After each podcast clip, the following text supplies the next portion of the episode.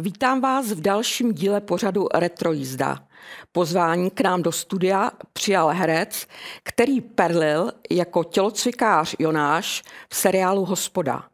Namluvil majora Franka Burnse v kultovním seriálu M*A*S*H.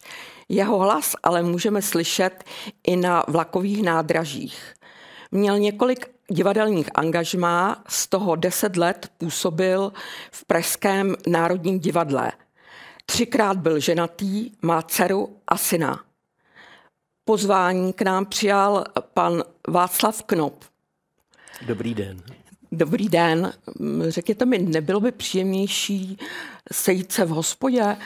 Celé leto jsme vás vídali v té televizní jako potrhlého tělocvikáře Jonáše. No, tak nevím, jestli by to bylo příjemnější, každopádně by to bylo jiné prostředí, hovořilo by se tam asi o jiných věcech, než třeba si dneska budeme povídat. Ale v té hospodě je to trošku jiný, no, tak tam se blábolí a pije pivo a je to trošku něco jiného. Jak jste se k tomu Jonášovi dostal, k té roli? Víte, v tom hereckém životě je to vždycky tak trochu náhoda a štěstí. A i v tomto případě k tomu tak došlo, protože pan režisér Jaroslav Dudek, který to režíroval, tak my jsme spolu rodáci z Turnova. Tam jsme se oba dva narodili, on tam nějaký čas taky působil. Takže když jsme se potkali v Praze, tak hned se mnou začal hovořit o Turnově a říkal, já pro vás určitě si najdu nějakou roli. A protože divadle na Vinohradech angažmá jsem neměl, tak pochopitelně to mohlo být jen při nějakém natáčení, protože on točil televizní inscenace a filmy a tak dále. No a tak pořád to nebylo a pak najednou mi zavolali, že pan režisér se rozhodl a že mi svěřuje tu roli. No a tak jsem se k tomu dostal. Já jsem řekl samozřejmě, když jsem slyšel, kdo tam bude okolo stolu sedět, tak mi ani v podstatě nevadilo, že to byla role záporná. No, mě se ty záporáci docela dobře hrajou, tak jsem potom skočil. A jak na to natáčení vzpomínáte? No výborně, krásně a velmi často, zase znovu opakuji. Ona to byla velmi profesionální práce. Pan režisér byl zvyklý pracovat velmi profesionálně a chtěl i po nás, abychom my byli perfektně připraveni na to natáčení. Takže jsme tam přicházeli neimprovizovat, ale vlastně točit a při těch zkouškách, které tam tenkrát probíhaly třeba před tou scénou, než jsme ji natáčeli, tak jsme to vždycky ještě doladili a pak jsme se u toho ohromně bavili. Takže to bylo příjemné natáčení, velmi příjemné. Oni se ujali i hlášky z toho seriálu. Kdo pak vám je vymýšlel? Tak ono to bylo zase tak. Buď to bylo ve scénáři, nebo to vyplynulo při té zkoušce, že někdo něco řekl a pan režisér řekl, dobře, nechte to tady, to je dobrý. No a Petr Nárožník, který tam hrál toho Duška, tak ten si speciálně nosil své hlášky, doma si je připravil, pak je nabídl panu režisérovi, ten je kvitoval s povděkem. No a takže to tam takhle vznikalo. Nejvíce tam bylo pivo. Co vy si rád dáte, když se můžete něčeho dobrého napít? Tak jsou příležitosti. Když jdu na pivo, tak jdu na pivo. Když sedím doma, zapálím si oheň v kamnech, zapálím si doutník, no tak k tomu si nalij whisky. A nebo když se potřebuji osvěžit, tak mám rád takový ty long drinky, gin s tonikem a tohle z toho, že ono to velmi dobře se to pije a najednou zjistíte, že už nemůžete vstát. Já vím, že vy jste milovník whisky, dokonce jste nějakou dobu byl odborníkem i přes její konzumaci. Jak jste se k tomuhle tomu dostal? No já doufám, že jsem odborníkem i nadále, i když ne profesionální odborník, to jsou jistě lidi lepší. My jsme byli v podstatě najatí firmou, která dělala PR pro skotskou firmu, která vyrábí whisky a protože oni tenkrát si říkali, že to bylo po převratu hned, že udělají takovou osvětu jak se skotská whisky vyrábí a aby lidi, protože nemůžou všechny Čechy natáhnout do Skotska, tak je tak chtěli navnadit. Takže vybrali dva, mě a ještě jednoho kolegu, odvezli nás do toho Skotska, tam nám ukázali všechno, jak se to dělá, abychom byli prostě informovaní a vedle toho nám dali takový scénář, protože i oni po celém světě jezdí a tu osvětu dělají. Dostal jsem se k tomu zase, to byla čistě náhoda, kamarádka pracovala v té PR firmě a zavolala mi, ať přijdu, že dělají nějaký casting na to. No, mně se ten casting moc nepovedl, ale asi díky ní přemluvila toho šéfa, takže to bylo taky velmi příjemné. To byla asi hodně ale příjemná zkušenost, že jo? No ano, je to pravda. Já jsem tam byl vlastně dvakrát. Poprvé, když nám tyhle zkušenosti sdělovali, a to byl 10 dní. Já jsem říkal potom, že to bylo 10 dní, které otřáslo mými játry. A po druhý jsem tam byl, když jsme tam točili nějaký dokumentární film o té tekutině. Váš hlas máme nejvíc spojený, nebo televizní diváci mají spojený s Frankem Burnsem z Meše, ale málo kdo ví, že vy víc jak 25 let namlouváte hlášení pro vlaková nádraží. Tak já doufám, pevně doufám, že už tato kapitola je za mnou, protože já jsem pro jednu společnost namluvil takovou databanku a oni z té databanky vytahují ty mé jednotlivé sekvence, které jsem tam namluvila, sestavují si to z toho. Už myslím, že nepotřebují to doplňovat a stává se mi velmi často, že zjistím, že jsem někde na nějakém nádraží byl a už mě odtamtud vyšoupli. Jsou mladší, šikovnější, nebo ty společnosti, které tam nastupují s tím svým ozvučením, jsou razantnější oproti té naší společnosti. Takže já myslím, že pomalinku mizím z těch nádraží, ale mě to vůbec nevadí. No, když jste zmizel z hlavního nádraží, tak se psalo Knop zpátky na hlavách. Jo, to založili šotouši, se kterými neustále udržuju takovou jako docela dobrou, scházíme se, ne, to oni se na mě obracejí, že potřebují občas namluvit nějaké hlášení pro soukromé účely a tak dále. Teď jsem v televizi dělal nějaké vysílání zase pro šotouše, tak zase mě tam vzali jako takovou, dalo by se říct, ikonu, nebo já nevím co, protože jsem byl jeden z prvních, kdo to dělal, takže si mě nejvíc pamatujou. Ale vlastně to už, já myslím, že to je kapitola, která je pro mě uzavřena. Pardon, ten, kdo neví, co je to šotouš, tak kdybyste... Šotouši jsou lidi, kteří se zajímají železnicí. Mm-hmm. A buď to jsou to profesionální pracovníci, strojvůdci, nebo já nevím, kdo ještě tam může být okolo, anebo to jsou lidi, kteří tu železnici milují a pracují, až sbírají. Dokonce když se podíváte na YouTube, tak je tam mnoho a mnoho záběrů z různých nádraží, kde oni sejmou hlas a tak dále a uvádějí to a sdělují si mezi sebou zkušenosti a občas se na mě obrátí, když to je spíš zase, tak já nejsem vůbec na to odborník, jenom když potřebujou nějakou propagaci nebo že mě znají, jsou rádi, ano. Tak. Vy jste po vystudování DAMU začínal s herectvím v Karlových Varech. Proč zrovna tam? Tak taky to byla náhoda. Víte, já jsem absolvoval v roce 71 v minulém století, aby bylo jasno, no tak ještě nebylo. A to byla taková doba po 69. a začala ta normalizace. A my jsme pochopitelně chtěli, všichni, kdo jsme absolvovali, zůstat v Praze, abychom pracovali, ale doba byla taková, že ředitelé, kteří tam byli v těch divadlech a my jsme za nimi chodili a říkali jsme, prosím vás, vemte mě do angažmá, tak oni říkali, já už tady nebudu, mě už řekli, že tu nebudu. A když jsme věděli, kdo tam bude nastupovat, tak jsme šli za tím druhým a ten zase řekl, já tam ještě nejsem, takže já vás nemůžu angažovat.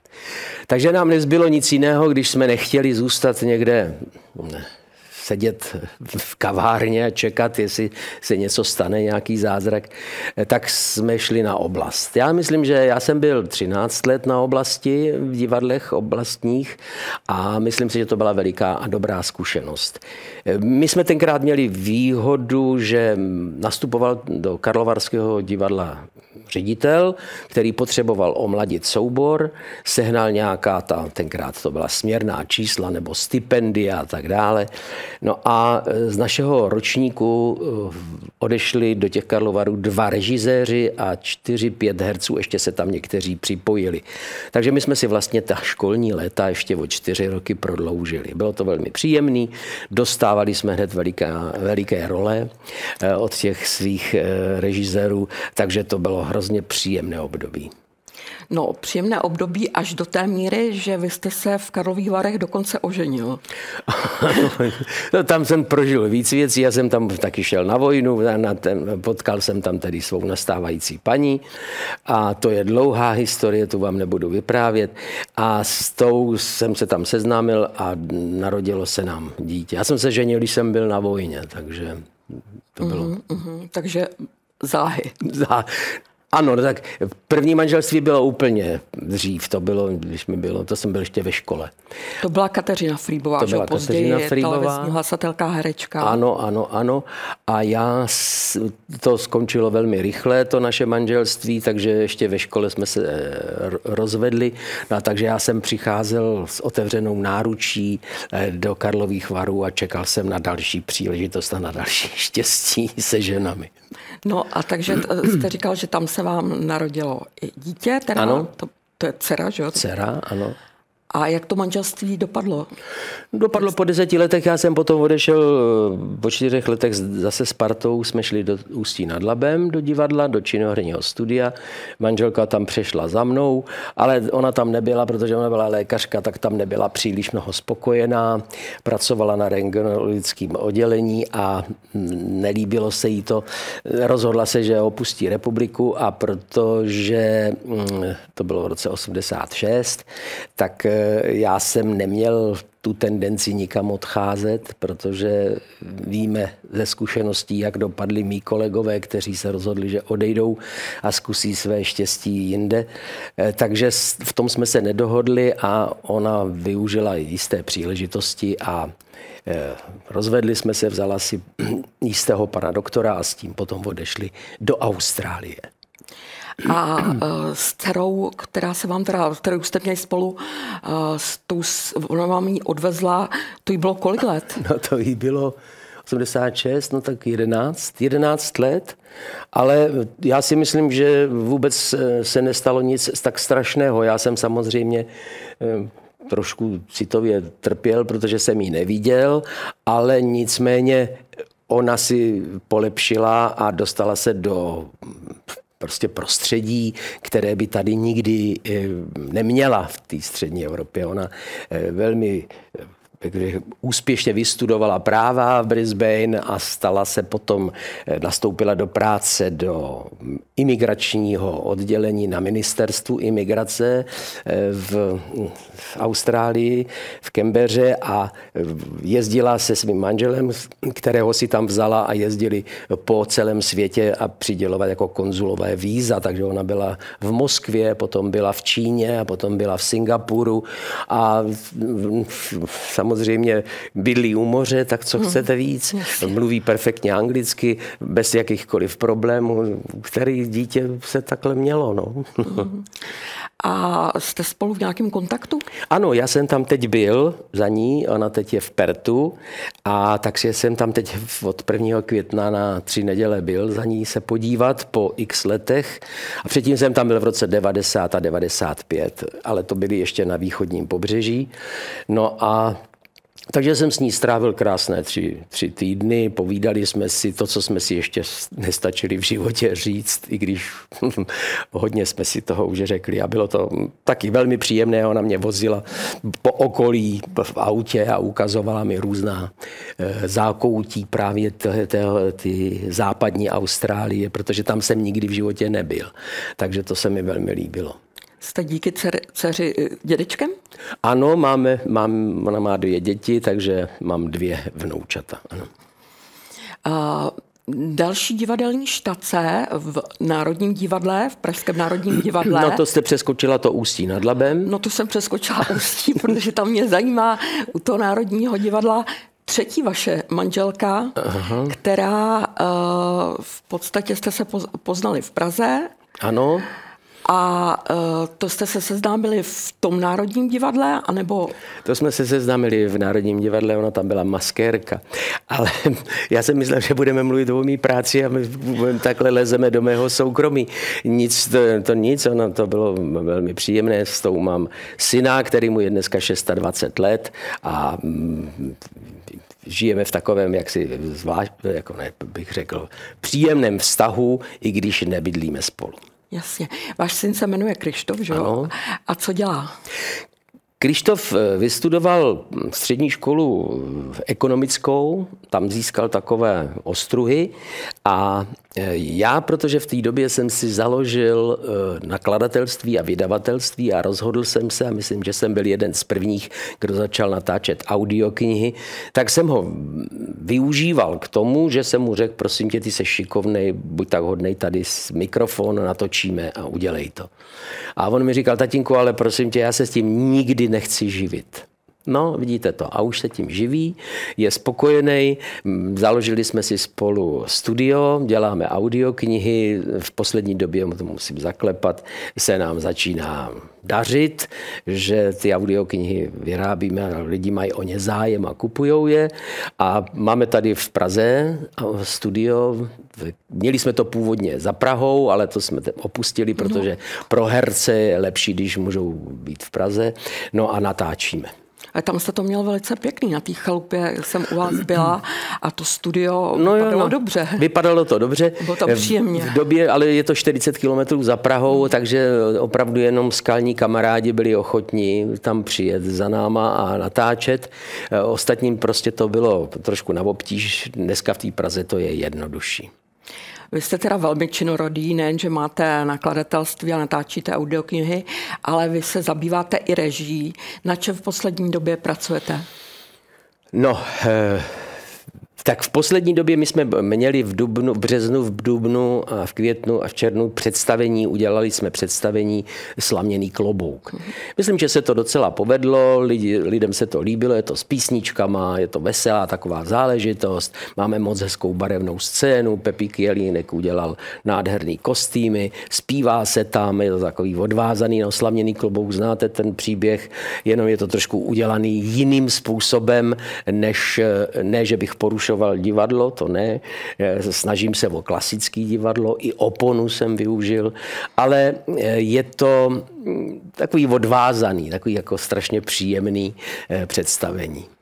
A pracujeme na tom teď tak, že potřebujeme, teď jsme to zastavili na chvíli a připravujeme prostě práci a musí se domluvit s pořadatelema a tak dále, všechno dopředu. Ona je to dlouhá práce, on se to musí dělat daleko dopředu. Takže na tom teď spolupracujeme a děláme a připravujeme další představení. A když se ohlednete zpátky, tak na kterou divadelní štaci, kterým jste prošel, nejraději vzpomínáte? Víte, ona měla každá něco. Já jsem byl nejdřív v těch Karlových Varech. Tam to bylo hrozně příjemný, protože Karlovy Vary, kafíčko, nebyl žádný velký stres, tam všechno se to tak zastavilo, jak tam chodějí ty lázeňáci pomalu, tak i my jsme tak se sklidnili. Ústí nad Labem činoherní studio mělo pro mě jaksi velký přínos v tom, že jsem zjistil, co to vlastně to divadlo je, že se dá dělat i jiným způsobem, typu divadla na provázku, typ Ypsilonka a tak dále. To my jsme byli ty malý divadla. A byl tam tenkrát s námi Leoš Suchařípa, který svými radami nám hodně pomáhal. No a potom to se po 10 letech tam jaksi vyčerpalo. Je to generační divadlo, nedá se nic dělat. A pak jsem přišel teda do toho Národního divadla, tam to zase pro mě mělo, i když jsem nebyl příliš obtěžován velkými rolemi zpočátku, ale mělo to pro mě ten půvab, že jsem se tam sešel s bardama, ikonama českého divadelnictví, se kterým jsem si mohl povídat a seděl jsem s nima v šatně a bylo to prostě v tomto smyslu parádní, že jsem mohl získávat zkušenosti takhle. No a odtamtud jsem taky po 10 letech odešel tenkrát do divadla Komedie, kde to bylo zase noví kolegové, nové zkušenosti, nová záležitost, jak si ty nabírání zkušeností hereckých. No a když 2002, asi to pamatuju, protože to byla potopa zrovna v té době v Praze, tak oni ukončili, řekl bych, činnost toho divadla Komedie a rozvázali s náma pracovní poměr. Každý si nějakou práci našel, nějaký angažmá. Já jsem tenkrát už nechtěl a šel jsem na volnou nohu, protože jsem měl dost práce vedle, co se týče dabingu a tak dále. Pojďme zpátky ještě trošku k tomu soukromí. Vy se, Václave, nijak netajíte tím, že se vám líbí stále ženy, že v jejich přítomnosti ožíváte a v poslední době se objevujete ve společnosti s výrazně mladší přítelkyní Petrou Bartoňovou. To už jste se seznámil jak? Nebo? To vám neřeknu. Víte, když se zeptáte mluvčího jakékoliv společnosti nebo policejního a zeptáte se, co, jak si můžete k tomu případu říct, tak oni říkají, ten případ ještě není uzavřen, takže žádné komentáře k tomu dělat nebudu. Já mám v poslední době nepříjemné zkušenosti, že když jsem někde něco řekl v tomto smyslu, tak vždycky se to obrátilo proti mně. Takže se nezlobte, opravdu to nebudu to komentovat, nebudu o tom mluvit. Je to velmi příjemné období mého života, bezvadný, krásný, ale to je všechno, co vám k tomu řeknu. No tak já chápu, že vám dělá dobře přítomnost sexy v nadné blondýnky. Nedá pokoj. Zajímalo by mě, jestli protože je mezi váma přece jenom nějaký věkový rozdíl, pokud se nemýlím, tak zhruba 30 let, tačíte jí tempem? No, ona se musí přizpůsobit mně samozřejmě, ale to se musíte zeptat jí, jestli jí stačím. Já si trvám na svém tempu a ona neprotestuje, takže já si myslím, že to je v pořádku. Jasně. A pokud vím, tak jste se nerozvedl, manželka nežádlí. Nedáte pokoj. Ne, my jsme se domluvili takhle, to je status quo, který teďka funguje a říkám, případ není uzavřen, nemluvme o něm ještě. Dobře. Vy jste mi kdysi řekl, že od 12 let kouříte. No. Takže když to tak vezmu, tak ty vaše vztahy nebo to, tak zřejmě nejdýl věrný jste cigaretě. Ano. Nepřestal jsem kouřit, kouřím do dneška. Někdy je to takový, jak bych řekl, intenzivnější, někdy méně. Já třeba nekouřím doma, nekouřím v autě a tak dále. Když jsem ve studiu, tak taky nemůžu. A pro mě je ponižující, já sedím třeba od 8 od rána do večera do 6 ve studiu. A musí se chodit kouřit ven. V zimě to vůbec nemá smysl a pro mě je ponižující, že si musím jít před dům zakouřit, takže prostě ten den nekouřím. Tak si zapálím, až jdu domů. A vůbec mi to nechybí, zvykl jsem si na tenhle ten režim a vůbec mi to nechybí. Já to možná mám jenom jako takový fetiš k tomu, když se potřebuji nějakým způsobem uklidnit, nebo všiml jsem si, že když čekám na něco příliš dlouho, tak si zapaluju. No, tak a to je prostě... Takže musím ten život si udělat tak, abych dlouho na nic nečekal. No a nepokoušel jste se někdy s tím skončit, když to máte takhle jakože jenom nárazově? Nepokoušel, protože zase jsem si ověřil u kolegů, ne u mě, že když ty se rozhodli a řekli a přestávám kouřit, tak dostali na to daleko větší chuť. Já, když omezím jenom to kouření, že si řeknu, tak já nevím, vykouřím, někdy jsou 2 dny, když jsem doma a pracuju, že nekouřím vůbec, ale nebo si zapálím 1 cigaretu a tím to končí a nepotřebuju to dál, tak Když to takhle omezím a je to jak si mé tělo to... No důležitý je, že tělo to neškodí, zdraví vám slouží.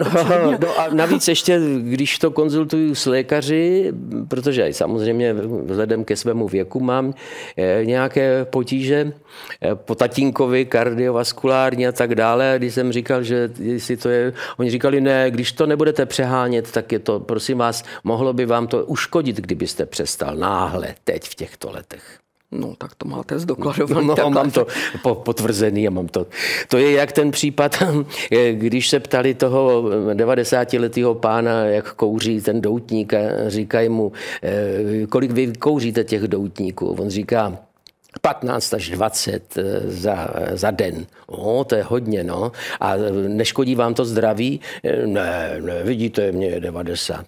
A co tomu říká váš lékař? Ten zemřel, ten už je mrtvý. Tak pane Knope, já vám přeju, aby vám zdraví sloužilo co nejdýl. Děkuju vám moc krát, bylo to velmi příjemné, děkuju za pozvání, mějte se krásně.